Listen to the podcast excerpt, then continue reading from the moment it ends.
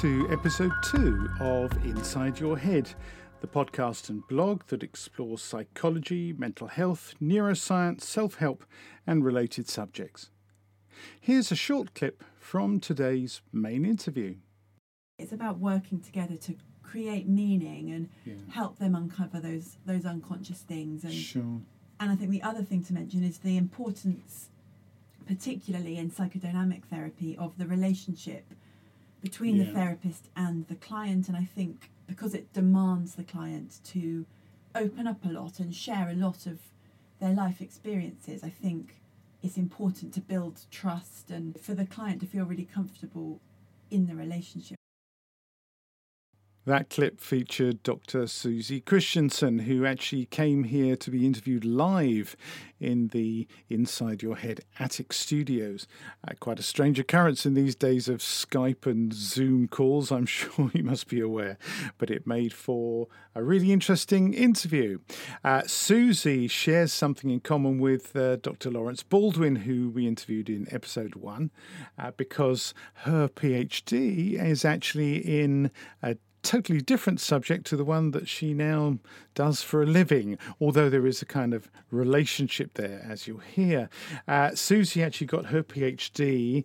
Uh, as uh, uh, an English literature graduate at um, King's College in London, uh, but the subject matter of her uh, PhD made her so interested in uh, neurology and psychiatry that she decided to chance her arm at becoming a therapist herself. And she is indeed now a fully qualified psychodynamic psychotherapeutic counsellor, and she works at a large clinic down here in Brighton and Hove.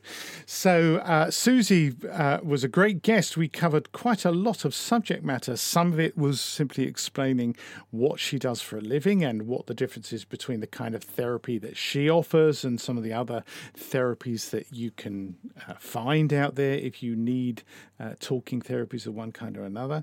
So, we talked about that. Uh, we also talked about um, some really interesting stuff based on her PhD, actually, her love of stories and how we all, of course, have stories about our own life, but also how creating a story uh, with uh, the client, the, the therapist, can help a client create a story of their life that helps it to make much more sense. Fascinating stuff, absolutely fascinating.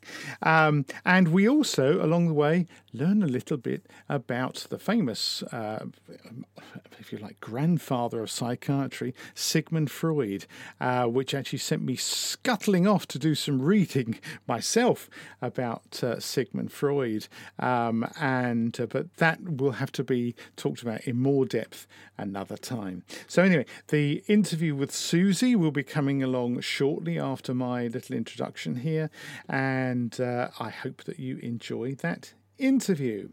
Uh, also, before I go any further, a reminder that, as some of you have already been doing with episode one, right at the other end of the show after the main interview, you can carry on listening uh, because there we will be doing our relaxation on the beach guided meditation. And I've got a brand new one lined up for you for today. Uh, I had a really good response. Thank you very much indeed. A number of messages about the very first introductory relaxation on the beach session, which was basically uh, demystifying the process of meditation for beginners, or also, also it could be seen as giving a refresher course to people who have done some meditation before but might not have done any for quite some time.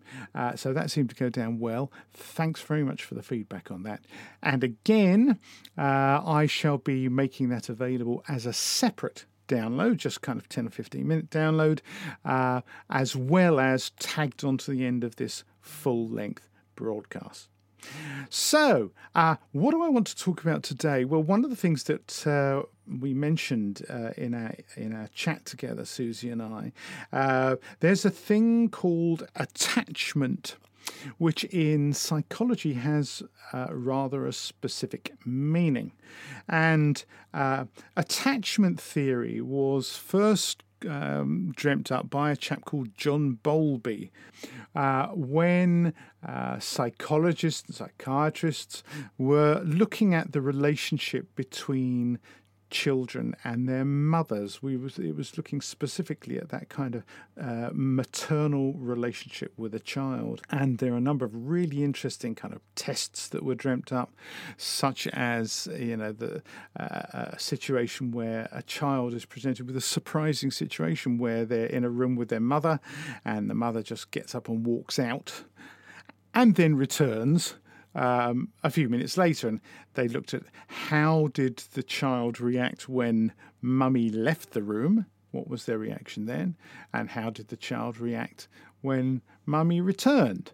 And some very interesting observations were made about that, which helped people to understand the kind of bonding process between mother and child fascinating stuff. Now, in more recent years, this kind of attachment theory has been applied to adult relationships. And today I'm going to be looking at one book in, uh, in particular, a specific book, uh, which I'll obviously put a link to in the show notes on the website. The book is called Attached uh, are you anxious, avoidant, or secure? How the science of adult attachment can help you find and keep Love. And this is, was written by Dr. Amir Levine and Rachel S.F. Heller, M.A. And if I do noisily flick through, I can see that this was first published by Penguin, in fact, in 2010, and then reprinted again. I've got the paperback edition published in 2019 by Bluebird, uh, which is part of Pan Macmillan. I would say, you know, don't be put off because when you first pick up this book, it's 200 and uh, something, nearly 300 pages. Uh, do not be deterred. It is packed full of fascinating stuff. Why did I pick up this book? Well, it uh, just so happens a really good friend of mine is a social worker who deals with uh, adoption and fostering and families and that kind of stuff. And so she had done a lot of work on attachment theory, of course, in the co- in, in the process of doing her job. Very useful to be able to walk into a family situation and uh, be able to kind of see how that relationship works within that family between the child who's potentially going to be you know adopted or fostered or whatever um, and its potential parents and its actual parents, you know, get an idea of that child's history and background. Really, really interesting and important stuff. And uh, of course, now in, in later life, we can look at uh, our own relationships, whether that's with our life partner, or perhaps with a family member, or as in my case with my closest friend, really good friend. And, you know, we got very interested in looking at what the nature of our attachment was. It's one of those things that close friends do. Is like, oh, this we could know each other for a very long time, and um, I was uh, initially kind of horrified to discover that the the, kind of uh, personality type that I am uh, wasn't what I expected.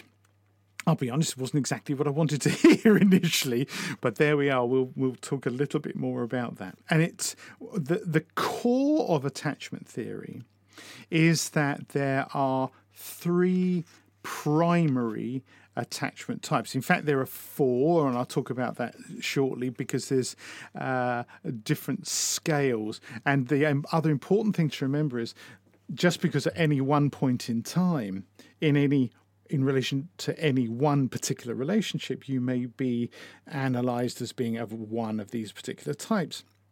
This is not set in stone. It's not like, aha, you're fixed in that position and tough luck, that's it. There's nothing you can do about it. Actually, there's a lot you can do about it by working on yourself and working on the relationship, working on the relationship in conjunction with the other person involved in the relationship. So, th- this is uh, one of the things that I came to realize and actually was extremely helpful for me personally in my journey. I mean, I've already explained in episode one and in the welcome introduction uh, short podcast that uh, my journey involved being diagnosed with cancer back in the autumn of 2019 and then being put on, uh, immediately being put on a particular drug called Prostap, which uh, alters your personality. As a middle aged guy, and prostate cancer tends to affect middle aged guy, you suddenly find yourself undergoing some very strange changes.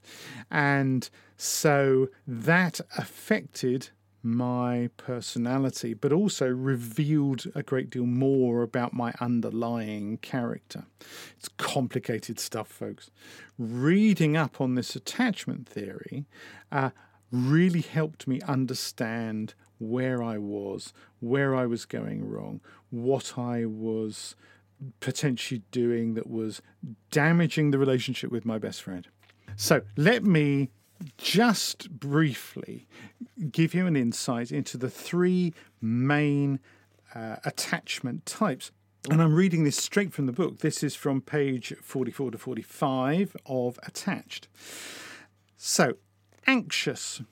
You love to be very close to your romantic partners and have the capacity for great intimacy. You often fear, however, that your partner does not wish to be as close as you would like him or her to be. Relationships tend to consume a large part of your emotional energy. You tend to be very sensitive to small fluctuations in your partner's moods and actions, and although your senses are often accurate, you take your partner's behaviours too personally. You experience a lot of negative emotions within the, the relationship and get easily upset. As a result, you tend to act out and say things you later regret. If the other person provides a lot of security and reassurance, however, you are able to shed much of your preoccupation and feel contented. So that's the anxious personality. Secure. Being warm and loving in a relationship comes naturally to you. You enjoy being intimate without becoming overly worried about your relationships. You take things in stride when it comes to romance and don't get easily upset over relationship matters. You effectively communicate your needs and feelings to your partner and are strong at reading your partner's emotional cues and responding to them. You share your successes and problems with your mate and are able to be there for him or her in times of need. And finally, the avoidant attachment style. It's very important for you to maintain your independence and self sufficiency, and you often prefer autonomy to intimate relationships. Even though you do want to be close to others, you feel uncomfortable with too much closeness and tend to keep your partner at arm's length. You don't spend much time worrying about your romantic relationships or about being rejected. You tend not to open up to your partners, and they often complain that you're emotionally distant. In relationships, you're often on high alert for any signs of control or impingement on your territory by your partner. So, if you've been sitting there nodding along to any of those, well, that's probably giving you a clue either about your own attachment style or maybe the attachment style of someone you know well. And what is really uh, important here is to understand that these are not absolutes, that it is a sliding scale. And it also depends on the individual with whom you are involved, whether in a, deep and long standing friendship or as a lover and so forth. Uh, in fact, there is a, really useful diagram they put in the book on page 46, which is to do with the two attachment dimensions. And if you can imagine a, two crossing lines, uh, and from top to bottom, uh, at the top you have low avoidance, at the bottom you have high avoidance. Over on the left, you have low anxiety, and over on the right, you have high anxiety. And that creates kind of four quarters. And in the top left quarter, where you've got low anxiety and low avoidance, that's the secure quarter. Over on the top right, where you have low avoidance but higher anxiety, that's the anxious, also known as ambivalent style. Down in the bottom left, where you have low anxiety and high avoidance, well, you have the, no surprise, the avoidant style. And to the right of that, in the bottom right hand corner, where you have high avoidance and high anxiety, that's what's known as an anxious avoidant style, which is more rare. Because most people, from what I understand, tend to fall into the either secure, anxious, or avoidant categories. Now, I'm sitting here talking and thinking of a number of people I know, and I can Im- pretty much immediately pop them into one of those three categories. I can actually think back to someone in the past I knew a long time ago who I now realize, whoa, yes, they were anxious and avoidant. Um, but let's have a look then at you know how do you tell what kind of attachment style uh, someone has? Now the book uh, is brilliant. It's full of questionnaires and things that you can go through and put down your answers and then tot up your score and that reveals whereabouts on those scales either you are or the person you're thinking about is. Um, and quite usefully and this i'm just going to uh, take a look at this um, in the short time we have, they do have uh, a really useful table on pages 65 to 66, which is Cracking Others' Attachment Style Cheat Sheet, which is we could say it's a bit of fun. It's actually quite an important bit of fun. And, you know, uh, by all means, scribble and make lots of notes. Uh, there will be a transcript of this show up on the website uh, in due course. So you could actually come back and take a look, or just go and buy the book. It's available in all the usual formats audiobook, Kindle, and the, well, I'm holding a paperback. So there we go. Uh, but let's have a quick look at this uh, very useful table they've got with three columns avoidance, secure, and anxious, and a number of characteristics that you would ascribe to that kind of uh, personality, that kind of attachment style. So let's have a look, first of all, at the avoidant uh, style. Um, an avoidant person tends to send mixed signals in the relationship. They value his or her independence greatly, perhaps above everything else. Uh, they devalue you or your previous partners. They they're really good at coming up with put downs. Uh, they use distancing strategies, either emotional or physical. They emphasize the boundaries in a relationship. Uh, they have unrealistically romantic views of how a relationship should be. You know, this is one of those strange uh, paradoxes that they are actually really demanding about how perfect the relationship should be. Uh, they are often mistrustful. They fear being taken advantage of by their partner. They often have a rigid view of relationships and they have uncompromising rules around relationships. Uh, during a disagreement, uh, they often need to get away from the argument or they explode. Um, they don't make their intentions clear, so they keep you guessing, and they usually have enormous difficulty talking about what's going on between you. They really don't like talking about the relationship.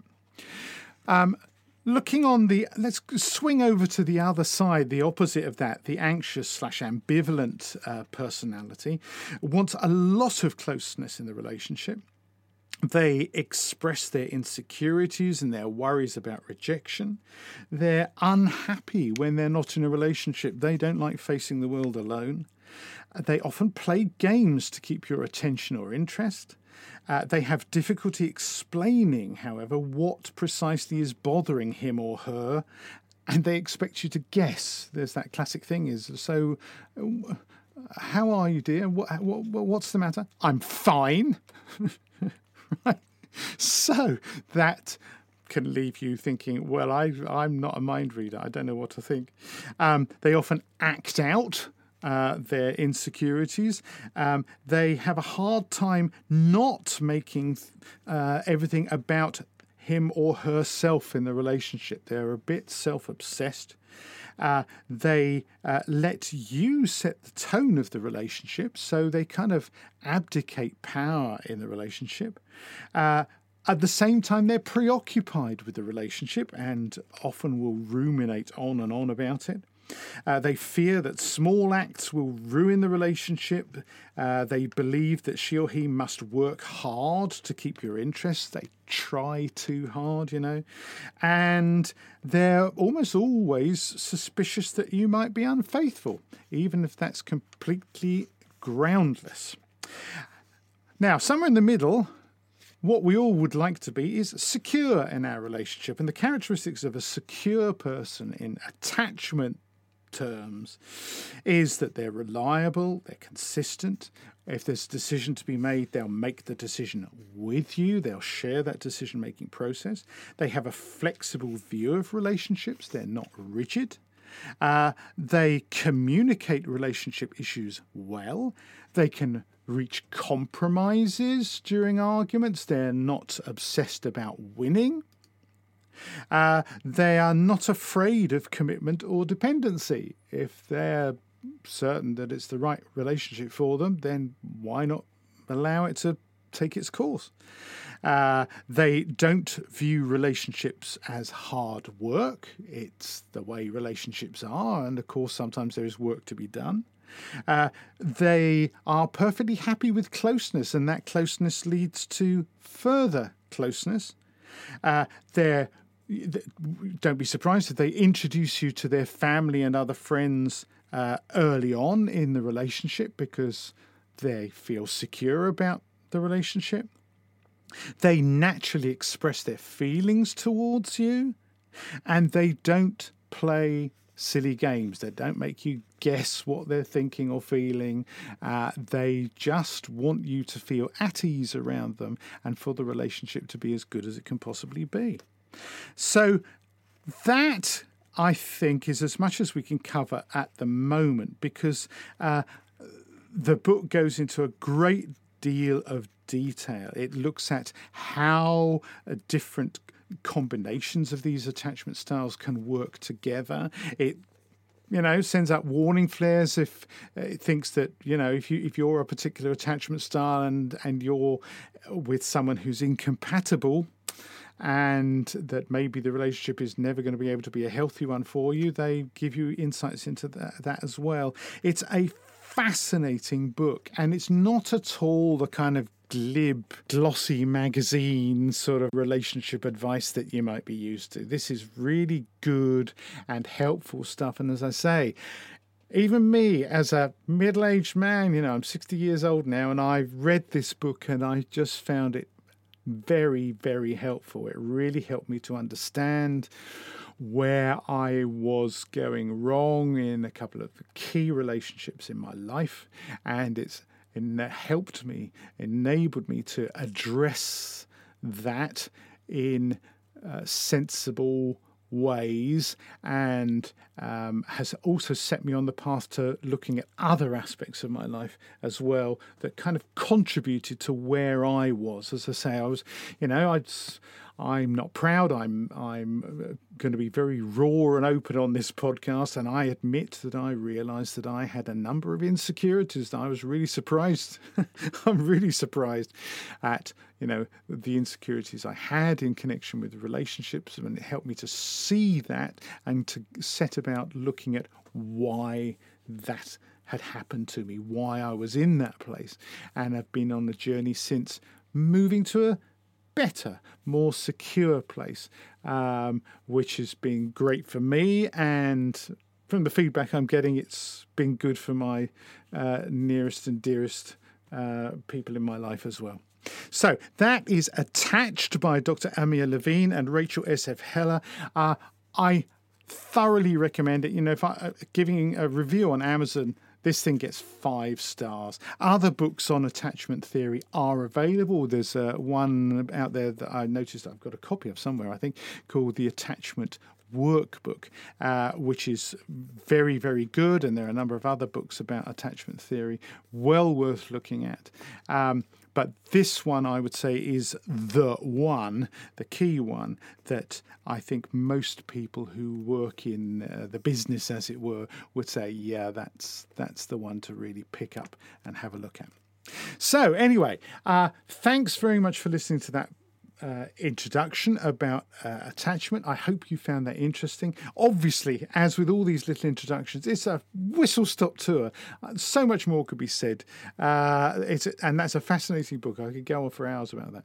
But let's move on now to the main interview with Susie Christensen.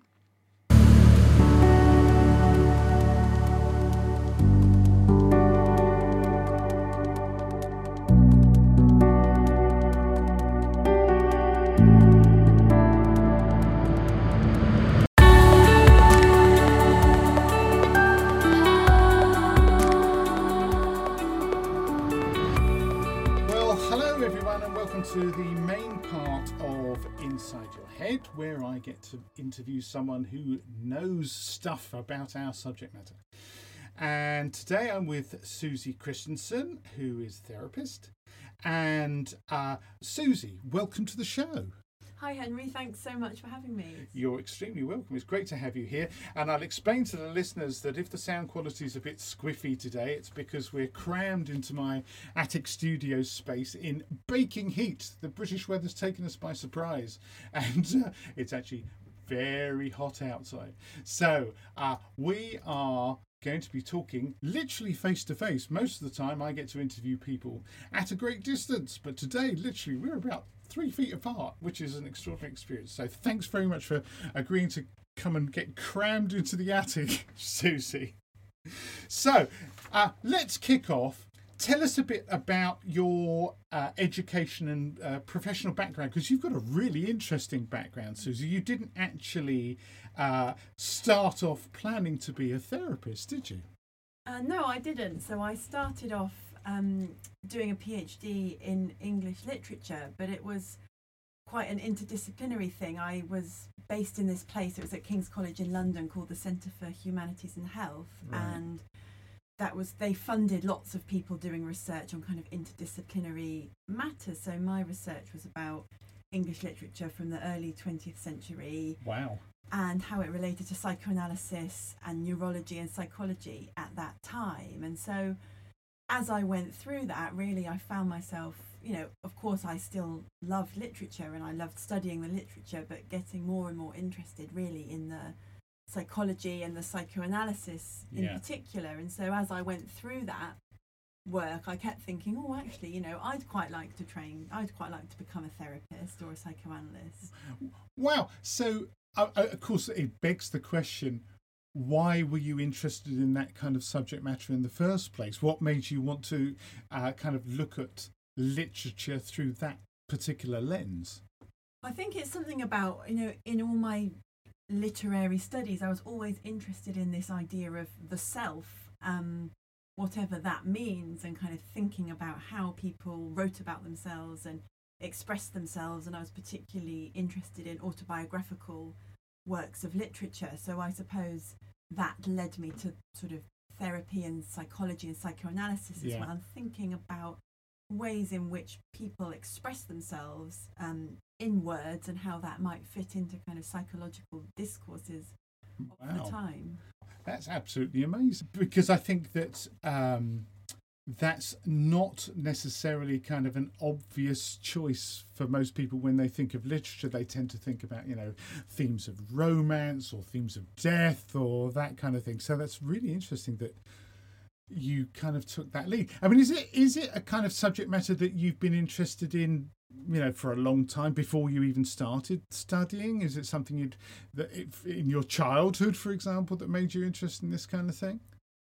I don't know. It might, I mean, I always loved books and reading, and I never thought about that consciously in my childhood. But I suppose there was something about that, something of the appeal of books was partly the escapism, but partly yeah. being able to see into other people's worlds and see into right. the ways in which people express themselves or kind of told their stories. That's that's absolutely amazing. Um, now, you're actually, uh, I gather, a psychodynamic therapist, which uh, I think a lot of people say, wow, that sounds quite intimidating. So, could you explain to the audience what that actually means and how does it actually compare to some other popular types of therapy that are available? Sure. So, psychodynamic therapy is a kind of diff- modern version, I suppose you might say, of psychoanalysis. Right. Um, and the kind of main idea behind that is that you're helping people alleviate their distress or you know their psychological problems by uncovering unconscious aspects of their psyche so Right. making people or helping people to become aware of things going on perhaps within themselves that they weren't Mm. totally aware of before and i suppose more traditional psychoanalysis people you know historically or even now in some circles would go five times a week Yeah. that's quite intense and quite expensive also Yeah. so psychodynamic therapy is normally once a week Yeah. maybe twice a week but it's sort of using those ideas but and applying them in a slightly less intense way Right. Okay. So, uh, if you were able to kind of describe for the audience what a typical session might be like, if if I decided, okay, I've got whatever problems I've got, you know, I've depression, anxiety, uh, you know, I've suffered a bereavement or something of that kind, whatever. Uh, what what could I kind of expect to happen during a session? I mean, w- do I need to walk in your door and lie down on a couch, for example? Well, some people might work with a couch. Um, you know, I personally don't. I work with people sitting in a chair, you know, sitting opposite me in the room. Yeah. And um, you asked a minute ago about how it differs to sort of other types of therapy. Mm. And um, I guess, say, if someone was going for CBT or cognitive behavioural therapy, that that would be perhaps much more directive. There might be worksheets, or you might be Right. given tasks to do, um, Yeah. or your therapist might direct you to particular things to think about or work on, and that's less the case, or not at all the case in psychodynamic therapy. So, a client would would come in and. If in a first session, if a client came in and said they've got those various problems that you've just mentioned to me, I think the Mm. way I normally start is to ask that person to, you know, in their own words, you know, Mm. tell me why they've come, what they're hoping to get from the therapy, and, and Mm. tell me a bit about themselves. And I think normally it's longer term therapy, psychodynamic. Yeah. There are short places that offer shorter term um, psychodynamic therapy, and in that case, you'd probably work, you know, hard in your first session to establish a focus. Because say if Mm. you've only got six sessions, Mm, you'd need to pick a specific thing to focus on. But sure. the, with my clients now it's it's open ended so it's very much directed by the material that the client brings Mm. and we would then work together to to think about what's going on for them and and and thinking about why it's about working together to create meaning and Yeah. help them uncover those those unconscious things and Sure. and I think the other thing to mention is the importance, particularly in psychodynamic therapy, of the relationship between the therapist and the client. And I think because it demands the client to open up a lot and share a lot of their life experiences, I think it's important to build trust and for the client to feel really comfortable in the relationship with their therapist. Yeah. Uh, as someone who's undergoing therapy themselves, I can say to the audience that uh, do not underestimate the importance of finding the right therapist. In fact, I am with my second therapist. I, I, I started having therapy with a really nice guy, lovely guy, but there was just something I kind of felt was lacking, missing in the rapport. Uh, there's nothing wrong with him. He didn't do anything wrong. Uh, very nice guy, highly professional. But I just kind of felt that there wasn't maybe the level of empathy I was looking for. So I went hunting and found someone else who I'm with now, and uh, she's absolutely fantastic. I mean, we. It's a kind of a cliche word, but you have to kind of click with that person. You have to kind of feel from the moment that you sit down with them that ah, they get it, right? And I think th- that's something that uh, only you can be the judge of right susie? That it's and and there's nothing uh, you know there's there's no ill will you know to the guy i started with and, and we parted on very good terms and you know I, I i wished him well and he wished me well and you know he'd it wasn't that he'd not done anything for me. He what he'd done actually he'd give me a bit of education in the kind of therapy and therapist I think I actually needed. Mm. You know, and there's nothing wrong with that because I think, you know, I I've subsequently met some people who've, you know, they might be on their third or fourth therapist. That, that that journey to finding the right person who can kind of really get inside your head to use the title of the show that's really critically important isn't it susie and and um, from from a from your side of the fence, as it were, as a counsellor, as a therapist. Uh, uh, is is that something that you have to leave that decision to the client about whether you're the right person or not, or do you ever feel from your side that you need to advise the client that maybe you ought to look elsewhere, maybe we're not the right match? How does that go? I think it's always up to the client. I would never give them direct advice or tell them what to do. I think mm.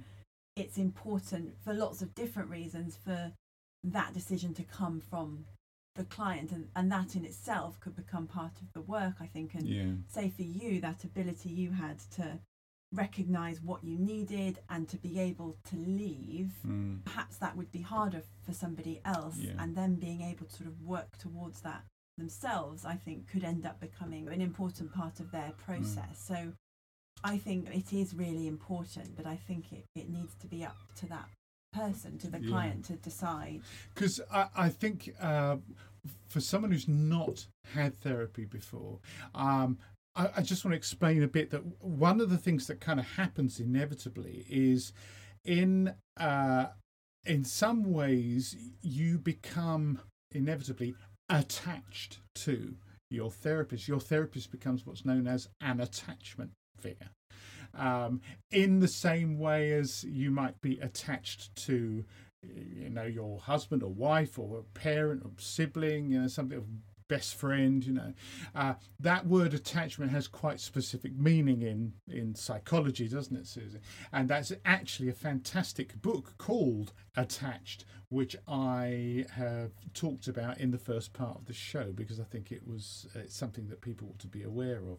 Um, so that attachment um, is something that is it's quite hard to develop if you've got only a very limited number of sessions, isn't it, Susie? Yeah, or certainly perhaps harder and certainly different. And I mm. think, yeah, you know, undoubtedly the longer you see someone, you're more likely perhaps to build a deeper or different kind of attachment mm. with them. But I suppose another key aspect of psychodynamic or psychoanalytic therapies is the idea of transference, which yeah. is all about so that the person the client coming for therapy will perhaps as part of that attachment kind of project onto their therapist mm. ideas about different people in their lives that mm. they've had relationships with so are they kind of relating to you as if you're their mother yeah or as if you're their you know friend or lover or father or or whatever and mm. and that can be an important part of what goes on as well is thinking about why are you sort of seeing me as your mother yeah and if you are then how are you reacting to me mm. and what's that all about and of course this is uh, uh, an area where as a therapist you have to tread extremely carefully. Uh, one of the things that I, I've had a discussion with my therapist on the subject that um, one of the things that as a therapist you have to sign up to is that it's entirely possible in the course of giving therapy sessions uh, you might meet someone who you think in any other walk of life any other circumstances this person could be my friend but of course you have to sign up to the fact that that can never happen that the the relationship between therapist and client is a completely separate entity. Mm-hmm. And it, what it means is it forbids those two people to have contact in any other way. Uh, do you want to talk a little bit about that? Because that's I, I that was something that um, you know it just came about because funny enough, I invited my therapist to come on this show and she had to decline, mm-hmm. um, which at first I was like a bit puzzled about. Well, just but uh, on reflection, I realised she was absolutely right because it's it's uh, when you uh, um, interact with someone outside that little professional bubble of the therapy room, mm-hmm. other stuff can happen, other stuff can arise, which would mean then that person trying to continue as your therapist would be inappropriate. Mm-hmm. So, do you want to because this is kind of an ethical question, really, isn't it, about the client therapist relationship? Do you want to talk a little bit about that, Susie? Uh, yeah, well, I think you're right to say that that's like a really essential part of that relationship and you know, holding those boundaries in place and that you know that relationship needs to just exist in that space of your therapy session to enable the therapy to take place and to keep it safe for mm. both parties really. And i think yeah holding those boundaries is a really crucial part. Yeah which it, it would be challenging because you say you've got you've got this uh, aspect of transference for example where uh, the client projects onto you as the therapist potentially you know their feelings about their mother their lover their friend whatever it happens to be you know. Uh, it's it's a really really complex business. We probably haven't got uh, enough time today to delve into all that but it's making me think oh that's that's potentially subject matter for you know in itself.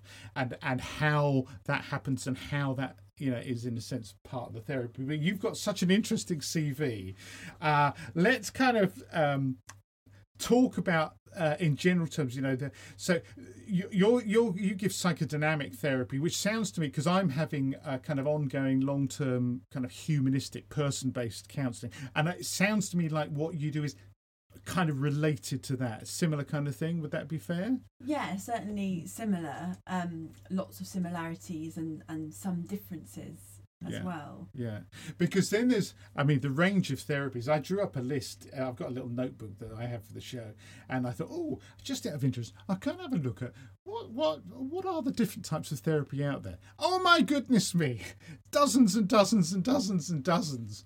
Uh, some of which you know have mind-boggling names uh, some of which are like more familiar and you've mentioned cbt cognitive behavioral therapy psychodynamic therapy ongoing humanistic person-based counseling is basically a talk therapy you know along similar lines where uh, the, the the counselor kind of lets you take the lead and reveal what you want to reveal. And what I suppose if you're uh, if you're being you know uh, funny, but you could say, well, you, you you gradually digging yourself a deeper and deeper hole until you realise you've hit something. Oh yeah, we probably ought to talk about that, you know.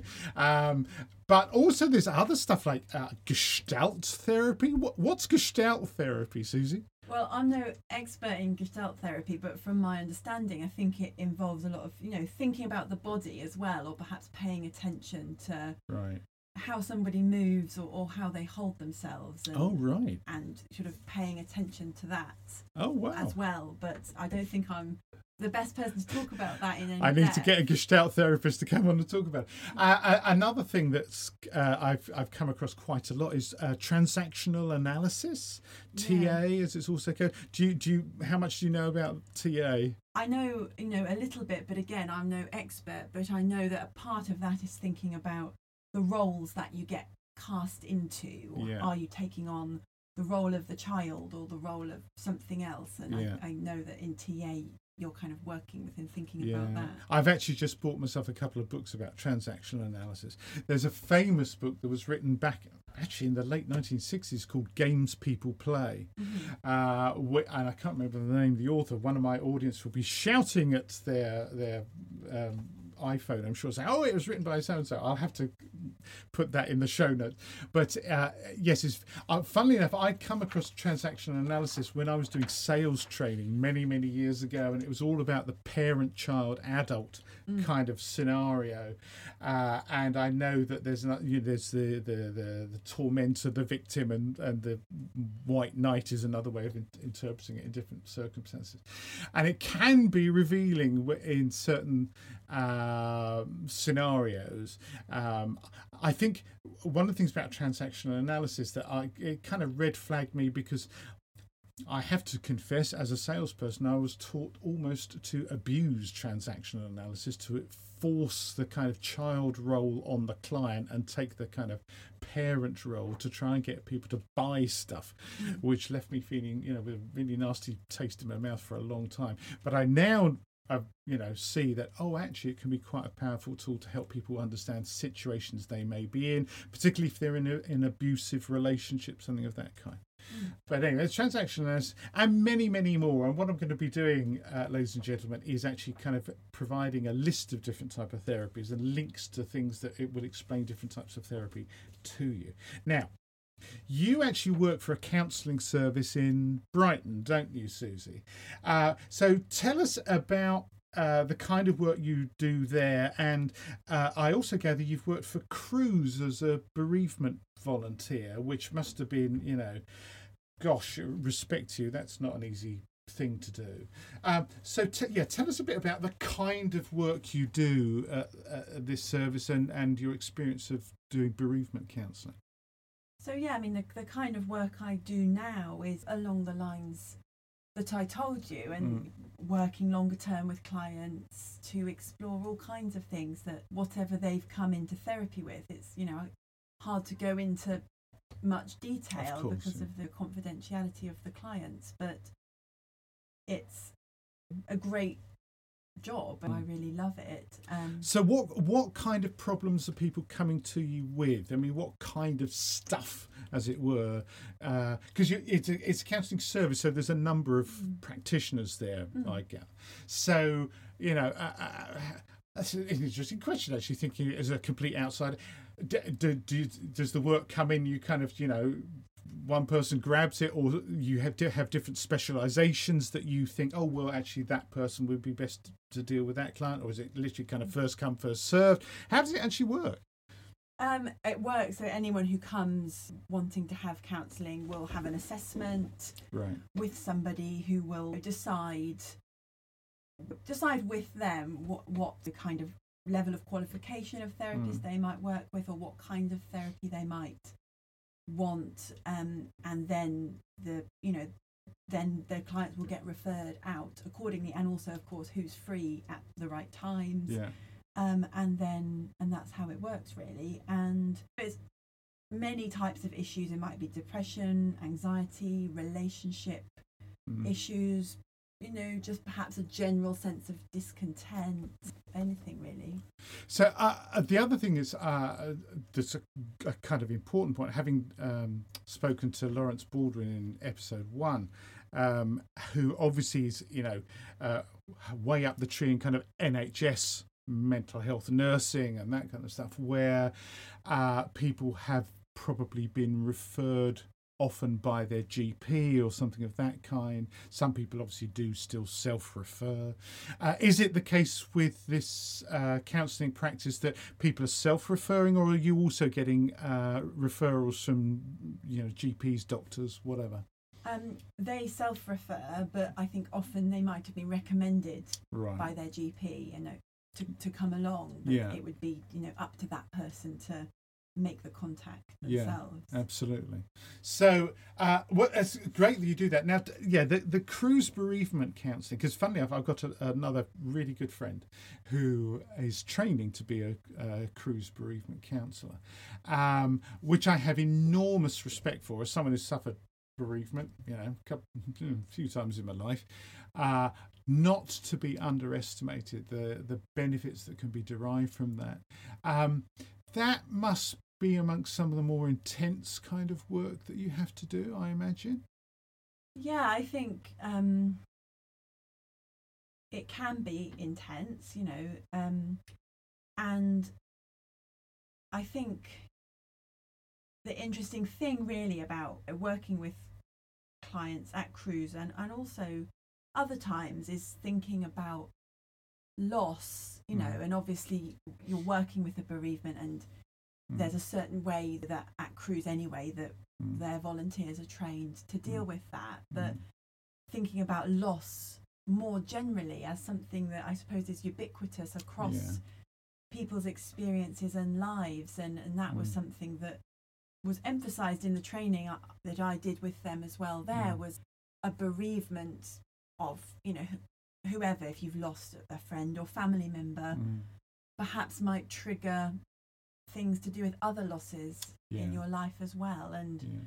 and I think just sort of thinking about loss in a general sense Yeah. um, can be helpful. Yeah, uh, and I'm glad you mentioned that because, funnily enough, I have something I read online uh, just yesterday about uh, loss. That uh, we tend to think of loss as a bereavement or a separation or something of that kind, uh, but it can also be someone losing their job Mhm. or hitting retirement. You know, and the the Yeah. the loss there of almost for a lot of people what's been the most meaningful part of their life Yeah. or someone who's had some kind of traumatic accident where they've lost a memory or something of that kind. It's a big subject, which I'll come back to in a future show, ladies and gentlemen, because I want to move on. I think that uh, there is one th- kind of tie-in I wanted to to to, to mention with the uh, previous episode, where I was talking to Lawrence. Obviously, the pandemic, where there's been an awful lot of people who tragically lost a loved one and couldn't be there with them at the end, whereas under normal circumstances they would have been at the bedside or whatever. And this is something that obviously kind of has affected huge numbers of people across the country. Is do you have any thoughts about that? About kind of how uh, how how can people cope with that? You know, because that's an extraordinary thing, and also it's as Lawrence was talking about, it's kind of uh, sadly, it's been a kind of shared experience for many, many people across the country. And of course, normally we think of, you know, someone wants bereavement counselling as, oh, they lost their mum, their dad, their wife, their husband, whatever it is, child. And uh, wants to be able to deal with that. But they've normally, you know, they've been there when it's happened more or less, or they've been able to go to the funeral and, and, and that's been denied to hundreds of thousands of people around the country. Do you have any thoughts about that? About how how can people approach trying to cope with that sort of trauma? Well, I think it's hard. I think it's really awful that so many people haven't been able to be with their loved ones, you know, when Mm. they've died, and people haven't been able to have the funerals that they've wanted. And like you say, all those things are such important parts of Mm. Going through the experience of losing someone, and that Mm. many people have been denied. And I think it's incredibly sad. And I Mm. suppose I don't really have any apart from being able to acknowledge that sadness and I suppose Mm. acknowledge that loss, the Mm. loss of perhaps being able to Mm. be with someone or, you know, grieve in, in a way that you might have been able to previously. Yeah, because it, uh, it's kind of about closure, isn't it? Mm. Uh, I mean, one of the issues, you know, and I'm I'm being completely open about my life in this program. One of the issues I face and that I'm having counselling about is that I, when my father died when I was very young, I wasn't allowed to go to the funeral. Back in those days, oh, you didn't take children to funerals. Uh, so I never got closure about my own father's death, and I, you know, it's one of those things that I didn't think about really for the best part of 50 years. And then for all sorts of reasons it bubbled to the surface and it's like ouch wow Mm. that's powerful stuff. And, and the notion of closure is uh, is a really important thing whether it's the end of a relationship could be end of just a friendship or something like that kind. Closure is a really important thing to enable people to kind of move on isn't it Yeah, and I think, yeah, all that ability to fully process the Mm. experience, you know, that you've been through. And I think you're right, you know, that has been denied to people in Mm. some ways because of COVID. And Mm. I suppose we're still in early days and people might need to find help or support Yeah, in, yeah. in working And I think the thing is the pressure on the system because it's potentially people in very large numbers. I think this is something that we all need to be aware of. That we've thought of, you know, people suffering anxiety and stuff, yeah, and naturally during the COVID pandemic, and uh, how that's uh, building up a bubble that needs to be addressed afterwards. And I think the amount of kind of bereavement counselling that might be needed is significant. But let's move on. I think uh, when people think about psychiatry and psychoanalysis, one of the first names that pops into people's head, you know, if if anyone who's watched Frasier back in the day, you know, Frasier, quite a long time ago now. There's probably a whole generation of people who think, "What? Who's Frasier?" Look it up on YouTube, folks. Frasier.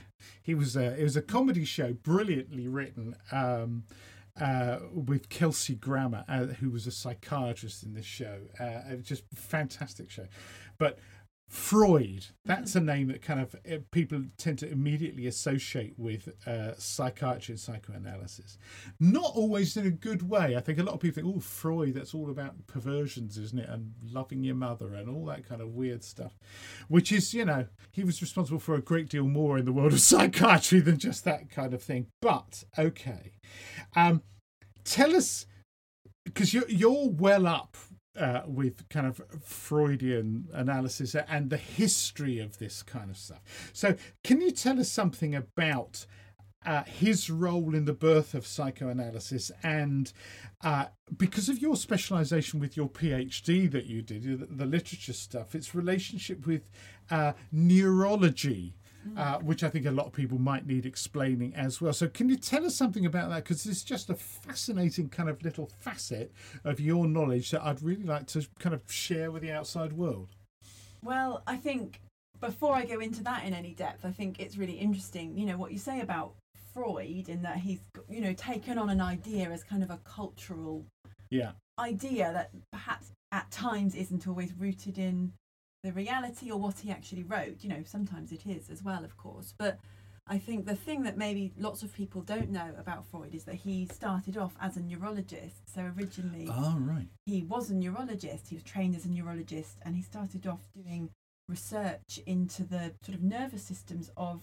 I think it was eels. I can't oh, really? remember some kind of animal. I'm pretty sure it was eels. Um, and so that was his starting point, and he and then he started noticing what he thought of as hysterical symptoms in people or thinking right. about the times when things were wrong with people that didn't have a medical explanation. So, right. w- what he meant by a hysterical symptom was say, you know, you've got a pain in your stomach, but all medical checks are saying there's no biological reason we can notice right. for this. Um, and that was what led him to develop what he well, actually, it was named by one of his first clients, the talking cure, um, and that idea of talking things through to kind mm. of bring them out. But going back to him starting off as a neurologist, um, as he then started to develop these more psychological ideas and develop psychoanalysis, he kind of all along thought that, you know, one day we will be able to kind of map all of this neurologically and right. he started trying to do that himself he started writing this book called a project for a scientific psychology one of oh, his wow. earliest books in which he basically was trying to scientifically or neurologically map everything he was kind of developing mm. in psychoanalysis and in the end he had to abandon it because he thought it wasn't possible yet or the science wasn't there yet right. and he then at that point sort of abandoned neurology and went more down the, the psychological route that we know him for. But I think that something really interesting happened in that, in that something about it started off from this point of him thinking the body and the mind were kind of doing the same thing in a way, right. but due to the demands of disciplines and language, and they kind of had to get separated off. Right. And nowadays, there's a group of researchers or a school of thought mm. being developed called neuropsychoanalysis, where people are trying to do basically what Freud wants to do, and where right. people are kind of mapping psychoanalytic ideas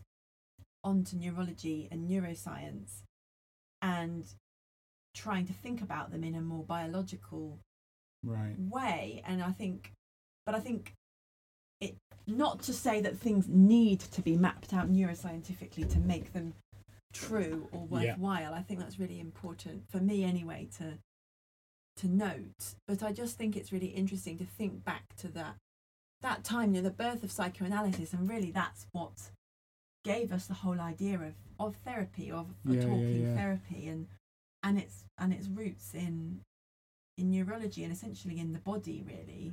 Yeah, there's. Uh, I, I'm kind of uh, flicking here because um, in recent years uh, there's a fascinating book uh, called "The Body Keeps the Score: Mind, Brain, and Body in uh, the Transformation of Trauma" by a guy called Bessel van der Kolk, um, and uh, this is a subject that's of interest to me because of my work raising funds for a charity called Combat Stress, where they deal with guys suffering from PTSD, guys and women, uh, dealing with uh, PTSD uh, sustained during combat or sometimes not even combat operations, you know.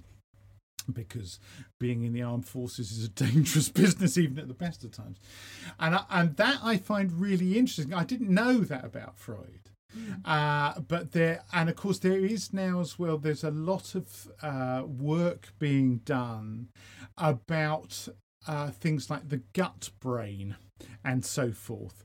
Uh, there's, in fact, aren't there three? There's the, the there's the brain brain, there's the gut brain, and something else, the heart brain, something of that kind, uh, where people are finding there's these clusters of nerves and stuff feeding information and you know swapping information. Um, so, uh, for example, uh, we, and I know this is true. I sometimes get hangry, as I would call it. I get kind of grumpy, a bit kind of, uh, and then realize I'm just really hungry. I need to eat something. And as soon as I eat something, I feel much better. And there's a clear example where it's nothing to do with the brain that's inside my head. It's it's whatever's going on inside my gut is affecting my and I think isn't the word is creating affect. I think that's the technical term. Uh, there's and there's a difference between affect and emotion. Uh, this is a subject we'll get into in much greater detail in, in other shows, folks. But that this is something that I do find really interesting. That, uh, that in in a sense, what you're saying is that Freud was already noticing this kind of thing back in uh, well, he was alive end of the 19th century, right? Yeah. And it's almost like being rediscovered by scientists now. Yeah, I think so. And I think the gut link in particular is interesting. And I think there is a clear link, or things like, you know, feeling sick when you're Yeah. nervous, say, or Yeah. responding in your stomach with whatever feelings of sickness in response to some Yeah. emotional experience. Yeah, I think it's true to say that most of us almost, you know, say, oh, uh, okay, if you feel stressed, where do you feel it? Oh, my gut, you know, I can tell. Oh, uh, if you're feeling anxious, where do you? Oh, my chest, you know, oh gosh, you know, my heart's. And it's quite interesting. It's almost like this kind of uh, folklore may well be based in fact. It's, it's kind of interesting, isn't it? Mm. Uh, interesting stuff. Again, a whole program could be dedicated to that kind of thing. Now, let's talk about something that I know we're both interested because your your PhD was uh, uh, talking about the relationship between modernist literature, neurology, psychoanalysis, and psychology. Uh, you were very specific. The period covered 1860 to 1939. That's a real PhD thesis title. yeah, it is. I know. So my uh, year abroad dissertation when I was at Sussex University was uh, the Reichswehr and politics in Bavaria, 1918 to 1923. It, they're very, very specific slices of stuff, people. Anyway, that sounds fascinating because uh, I know, and this leads us into, uh, you're really interested in stories and narrative and that kind of thing which we're going to talk some more about now. So tell us about your that PhD and kind of what it revealed for you. Obviously sent you on this journey to wanting to become a, you know, psychotherapist. But tell us about uh, your interest in stories and narrative and that kind of thing. Go on. Well, I think so. In my PhD, I was looking at four modernist writers. I looked at Virginia Woolf and D.H. Lawrence and Anais Nin and H.D., who's probably less well known. Right. She was a, a poet and she wrote a lot of autobiographical novels. But all of them, I was researching their either autobiographical novels, um, their diaries, their letters, or you know pieces of writing in which they were expressing their own life stories Mm. In whatever way. You know, sometimes in more coded ways than others, Mm. and I love that period of, of literature, but I got particularly interested in the times when people were, yeah, t- explicitly or, or less explicitly writing about themselves. Mm. And and I think, you know, part of, of that then becomes how much of that is created. It's, it's sort of interesting thinking about somebody taking the raw materials of their life and then expressing that in, in a narrative form because Mm. I suppose in putting your life into words, in a way, you have to kind of form it into a shape Yeah. to be able to express it coherently. And I Mm. think then in that in that PhD, I was really interested in how how the scientific psychological ideas of the time that were around kind of fed into those people's self-expressions Mm. and how that affected the ways they thought of themselves and then the ways that they expressed themselves and at the same time i was interested in how sometimes without necess- you know without direct awareness although often with direct awareness the ideas there were the same ideas being expressed in Mm. the literature as in the the science or the psychology Mm. Now that's really interesting because uh, what you were talking about there, the way that people kind of create their own narrative, create their own story. Uh, this is something that I've become really fascinated with myself. Um, in respect to relationships in particular. Mm. And uh, one of the things that you know I'm prepared to talk about is I, you know, I had a bit of a breakdown earlier this year in January uh, when uh, it became clear that a very dear friend of mine and myself had very different stories of our friendship. And when that became apparent, it was a total shock. Mm. Uh, there's a, a wonderful guy called Rick Hanson uh, who's written a brilliant book called Resilient, which is on my shelf over there somewhere. But I'd recommend it wholeheartedly to anyone who's listening to this. You know, I, I, I there aren't many books that I just straight off the cuff would say, if you want to understand yourself and your life and be able to cope better, that's a book you need to read.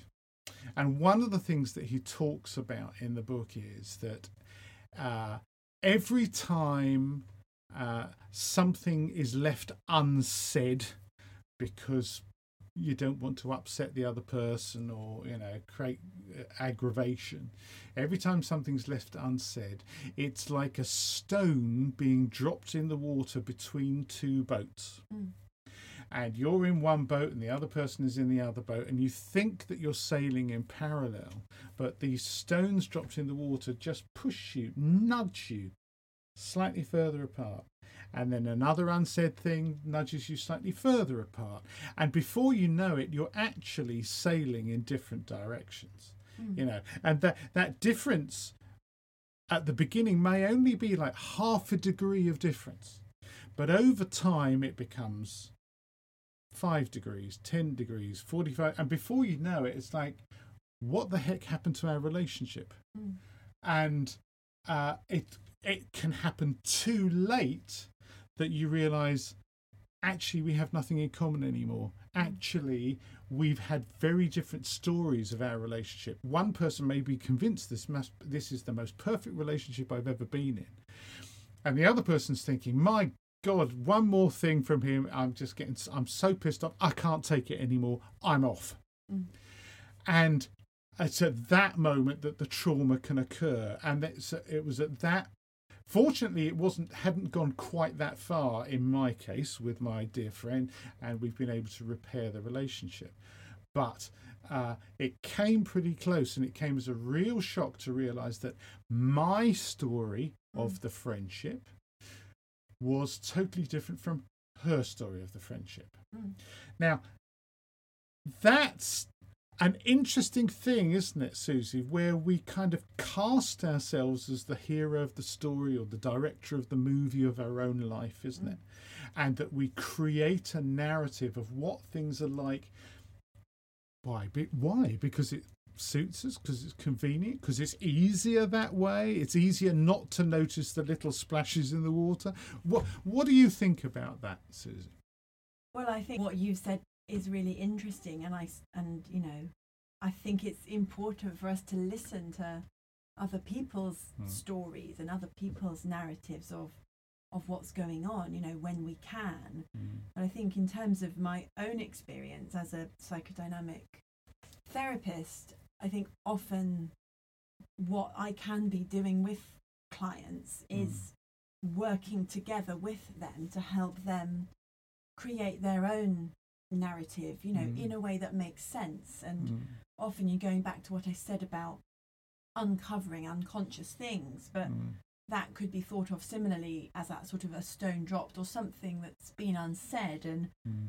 I don't know, maybe that's something about somebody's own experience or their life mm. that they haven't been able to put into words or they haven't been able to integrate mm. into their kind of life story. And working together to try and do that and try and help that client create their own story in a way that makes sense to them mm. and helping them to make those links between the past and the present and often thinking about you know how things were in the past and how that could be linked to how things are now mm. in the present and in helping them to sort of make those connections and put that narrative together yeah, so I suppose what you're trying to do is help them make sense of their own life. Mm. Yeah. And um, I mean, because I I can relate to that because I uh, I know I've got big blank gaps um, from my early childhood. Uh, I mean, I don't know at what age people start having conscious memory. I mean, I can vaguely remember sitting on a tractor seat when I was about three or four years old at some sort of big do that made an impression of me on, on me obviously and but not a great deal I would say between the ages of about six and eleven maybe even twelve there are kind of chunks of my life missing. You know, it's really weird because uh, after my mum died in 2016, we had to do the usual thing of oh, go and clear out the attic and see what was there. My dad was a brilliant photographer. He was actually a, uh, a professional photographer for a time. And um, took loads of photographs back in the days when there was mostly black and white photographs. And it's very strange finding a photograph of yourself and well, okay, I can see that's me. I recognize that that's me in that photograph, mm. but having no recollection whatsoever of the event mm. or the people. Very, very strange. And I, th- I think there's a kind of significance of black and white actually, because I remember, gosh, years ago, Paul McKenna, uh, who's into a thing called uh, NLP, neuro linguistic programming, who had a TV series that was all about helping cure people of phobias and helping them get over traumas and that kind of stuff. It was really interesting, actually. And um, one of the things he would do if if someone had like a really really bad memory of something, you know, they've been traumatized by you know a dog that attacked them or something of that kind. Uh, one of the things you do is kind of sit them down in the theatre of their mind and say, right, okay, so first of all, what I want you to do is, uh, you know, you remember the event. It's, you know, full technicolor and it's all, you know, blaringly loud and that kind of stuff. Right, now, stage one was take the colour out of the picture. Imagine it as if it was in black and white.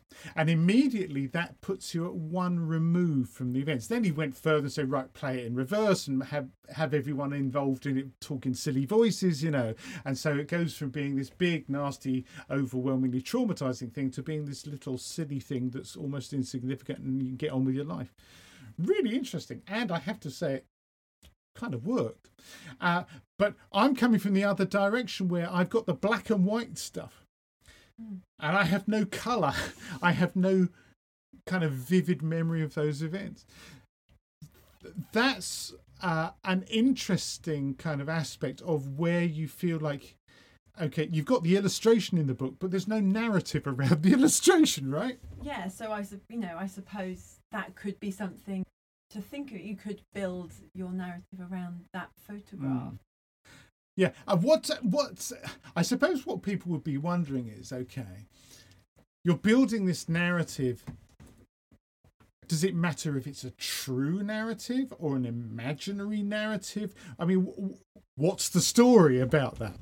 Well, you know, I suppose my response to that would be what is a true narrative or, or an imaginary narrative and, and how can we say where the line is? Of course, there are true events and that mm. happened in the world, but people's responses to them and people's emotional experiences are, by definition, kind of subjective, mm. um, which I think is a different kind of truth. Yeah. Talk a bit about that, please, Susie. You've mentioned the kind of emotional emotional aspect in there because one of the reasons I suppose people would go for therapy is that they feel that they're overwhelmed by mm. emotion and not in control of their emotional life, which is what they're finding traumatic or troubling or you know stressful. Can you talk to us a bit about how you as a therapist help people in that way to try and take back control of their emotional life? Well, I suppose our emotional life they aren't it isn't always something we can control and mm. of course you might work with a client to m- help them feel that things are more manageable and less overwhelming. Mm. But sometimes our emotions are out of our control, and mm. um, you know that might be something to think about as well. But mm. I think that sense of stopping things feeling overwhelming, I suppose, and it can be a long process, but that mm. working through things to make them make sense um, mm. can be part of that. And I think you know Freud wrote a piece called "Remembering, Repeating, and Working Through," and I think oh, right. the idea in that is that you know there are things that you remember mm.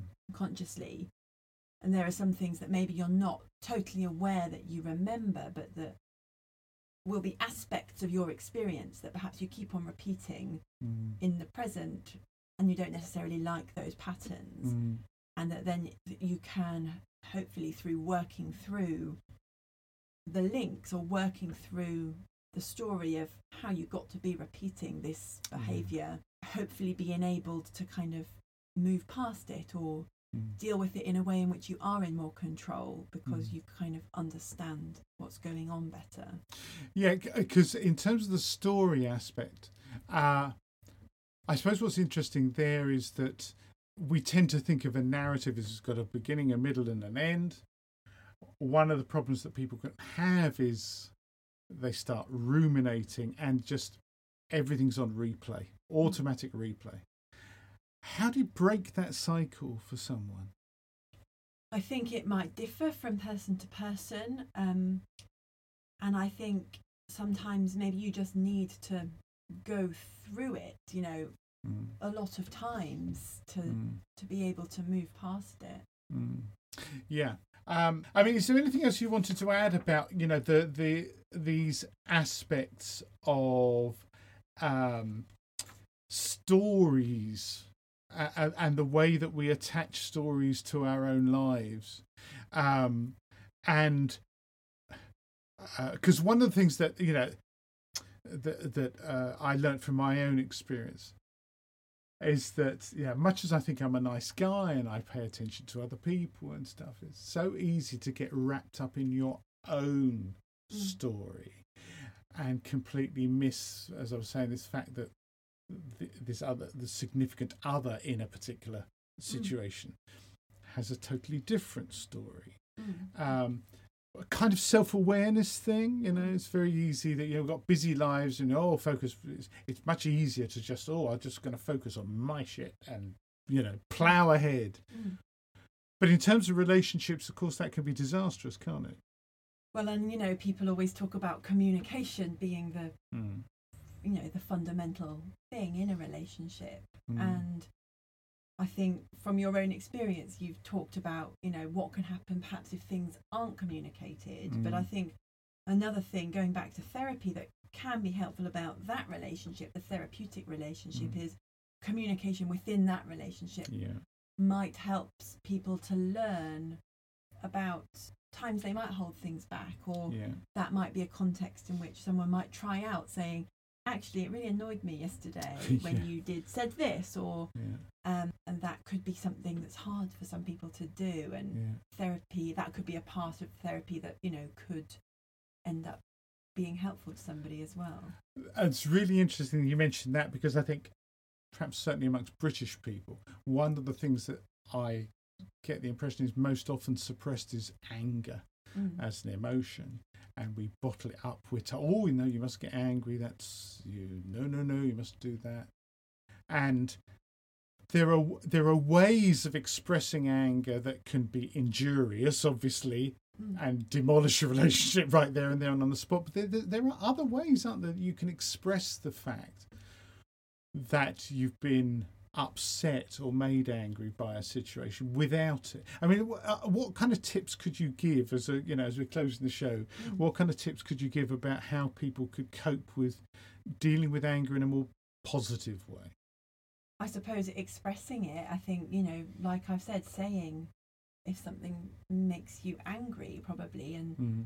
and not bottling it up. You know, that might be easier said than done. And I know that you sort of saying advice isn't, you know, isn't always easy because Sure. habits might be kind of, you know, long term or whatever. But I think realizing that it's okay to be angry and that it's Mm. okay to say if, if you're angry or, you know, if something you don't like something Yeah. and and I suppose being able to express that rather than keeping it inside. bottled up yeah. Because i think uh, f- from my point of view i think the key is you can express it to the other person in a way that isn't accusatory. Mm. oh you're always like that. Rah, rah, rah, you know. I think yes if you if you make it clear that you know when you did that i felt this gives the other person time to respond and think about oh gosh was that the effect that that had on that person? Oh oh yeah sorry about that Mm. gives them the opportunity to then kind of apologize for that rather than feeling like they've just been pushed right onto the back foot from the first moment yeah Mm. um, i think that uh, and this is where from my own experience you know as i say the kind of mindfulness ex- aspect of things is just think of ways of you know go ahead and express yourself but in a way that doesn't necessarily make someone feel like they've got a gun pointing at their head you know um, these are these are not easy things we all but we all have to deal with them Yeah. Susie, thank you so much for coming on the show. It's been absolutely brilliant. I, I frankly, I could have talked for twice this length of time, but probably with us up here in the steaming oven of the attic studio, I ought to release you back into the outside world and, and a cool breeze. Thanks so much for coming on the show. It's been really fascinating. Thanks for having me. You're welcome, and I'm sure that the subject matter that uh, we've talked about today will pop up again. Thanks, Susie. Thank you. Don't forget to stay tuned for Relaxation on the Beach with Henry. Thanks for listening. Until next time, be well.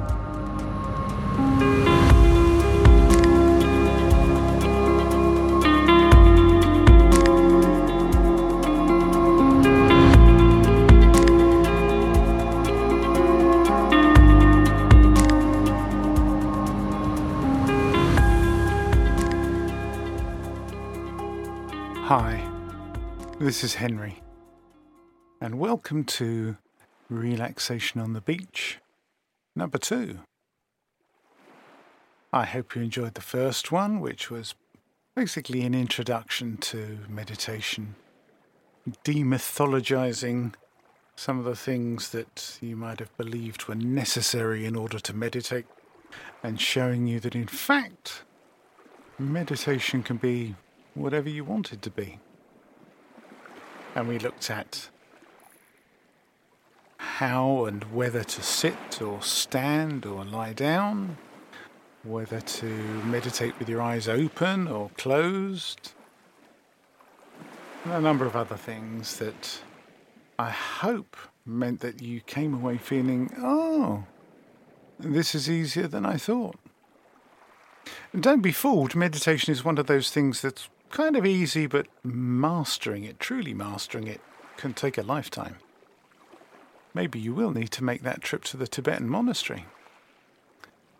But anyway, today, now that you've grasped the basics, we're going to do something a bit different. And we're going to look at the notion of whether you have to empty your brain when you meditate. Is it necessary to just be in a complete Zen state of total blankness when you meditate? Well, that's something that might take a lifetime, and in any case, it's not necessary.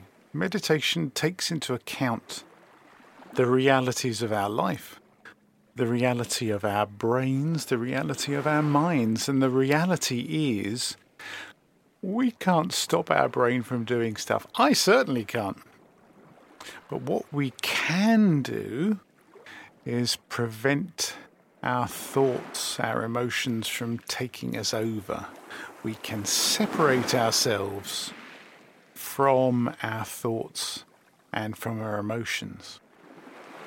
So, what I'd like you to do, settle down into whatever position you've decided you like the best, that you find the most comfortable. So, you might be standing, you might be sitting, or sitting cross legged on a cushion, or lying down on the floor on a mat, or lying down on your bed, wherever you're most comfortable. And you decide whether you want to close your eyes or whether you want to leave your eyes open, but if they are open, kind of a soft gaze. Let them go kind of fuzzy. Don't get distracted by any detail anywhere. All right? So you're comfortable. And what we're going to do is we're going to just take one big breath in and slowly let it out. And as we let that breath out, just let any tension in your body just flow out from you with the breath as you exhale. All right? So, big breath in and out.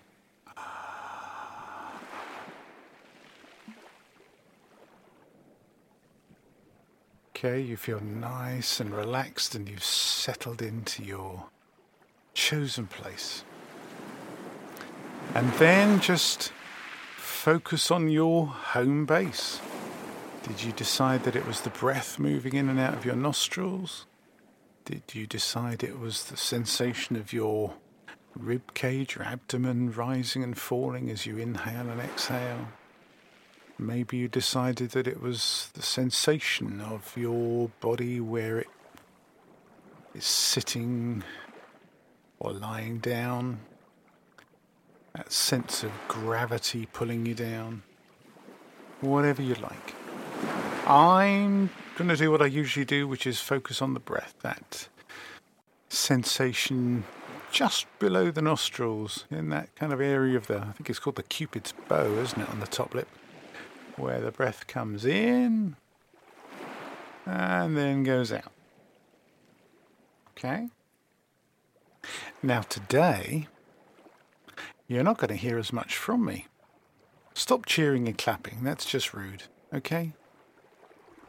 But you are, you're going to hear less from me because I'm going to leave you in peace at various times because what we're going to do today is imagine that we're lying on this beautiful, is it a tropical beach? Is it a Mediterranean beach?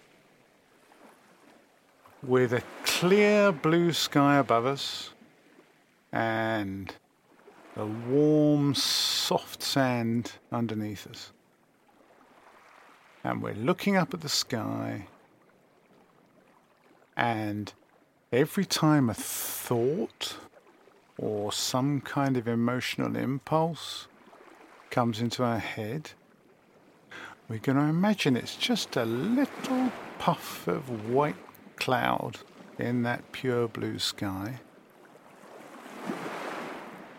But instead of being pulled away and getting involved with a white cloud, we're just going to imagine that there's a really soft breeze blowing across our skin from left to right or right to left, you decide.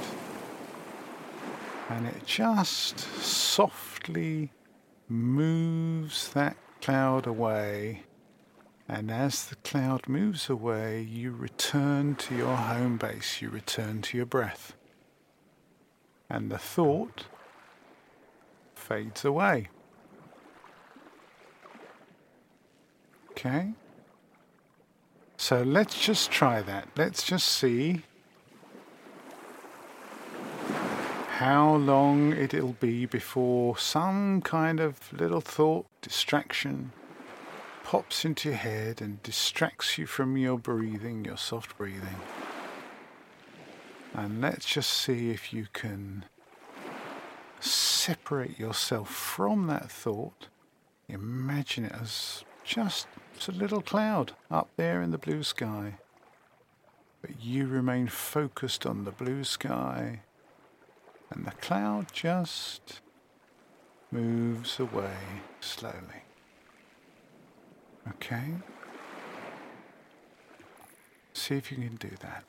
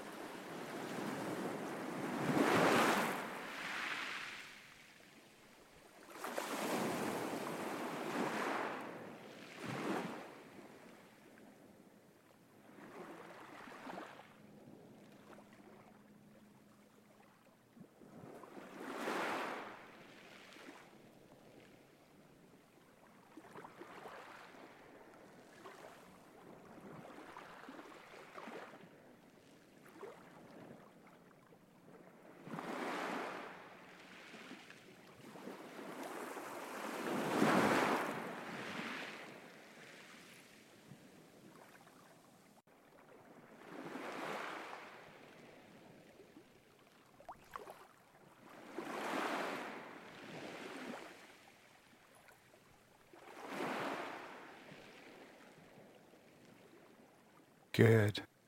How are you getting on? It can be surprising, can't it? How many thoughts can pop into your head in the space of just a couple of minutes? Do you feel you can do a bit more? Are you finding that easy? That your thoughts are just clouds, they're separate the real you underneath your real being is the blue sky and your home base. Thoughts are just stuff. If they're important thoughts, like, oh, I think I left the oven on, well, okay, you have my permission to do something about that, but if it's an anxiety about something that's happened in the past or something that might happen in the future, how can we tell? Just let it go. Just imagine that it floats away out of your vision and your eyes remain fixed on that beautiful clear blue sky. You can feel the warmth of the sun on your skin. And those little clouds just vaporize and float away. And when you come back to the breath. You come back to the blue sky. And those clouds don't have to trouble you for the time you're spending here with me. They can just go away. So, here we go. Let's have another go. I'll leave you in peace for a bit. See how you get on.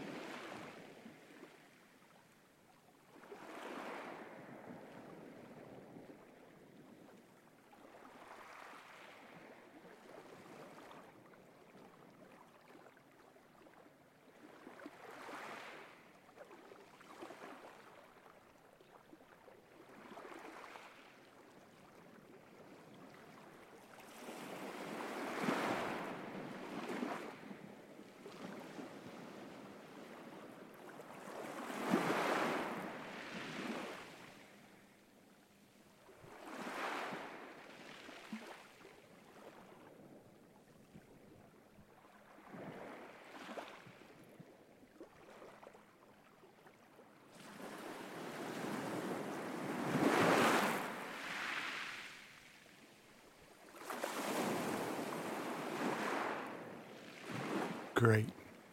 How are you feeling? Okay. How did you find that? Interesting? Has that shown you that you can let your thoughts go? You can let them float away. They don't have to take you over. We are not our thoughts. Our brain would like us to think we are constant chatter that we often have inside our heads. But in fact, we can separate ourselves just by focusing on the breathing and imagining our thoughts as something separate that can just float away when we want them to. Okay? So, let's take one big deep breath again together in and out. Let yourself have a stretch. Slowly open your eyes. Have a yawn if you want to. I hope you've enjoyed this practice together. We'll do some more of this proving that we don't have to be dominated by our own thoughts in a future relaxation on the beach. In the meantime, thank you for spending your time with me. I hope you've enjoyed this. I hope it's helped you to relax.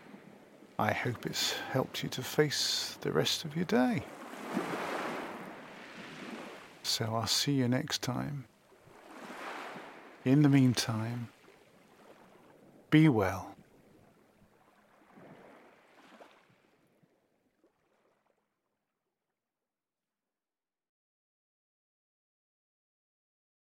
This podcast was produced by Henry Hyde Copyright Henry Hyde 2021.